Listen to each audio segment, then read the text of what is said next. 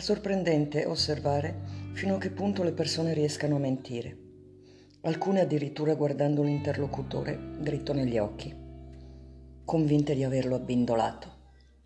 È assolutamente inutile dibattere con questi individui, negherebbero persino l'evidenza. Meglio attendere e lasciar loro costruire un mantello di nebbia che il vento potrà facilmente dissolvere, così che la luce torni ad illuminare la verità. Luce tra le pietre, il mio terzo libro. Poesie. Stelle di latta.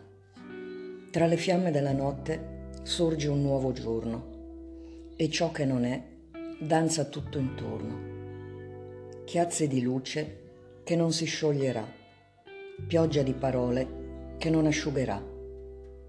Scorre il veleno tra coscienze alla deriva, stelle di latta dove il sole non arriva.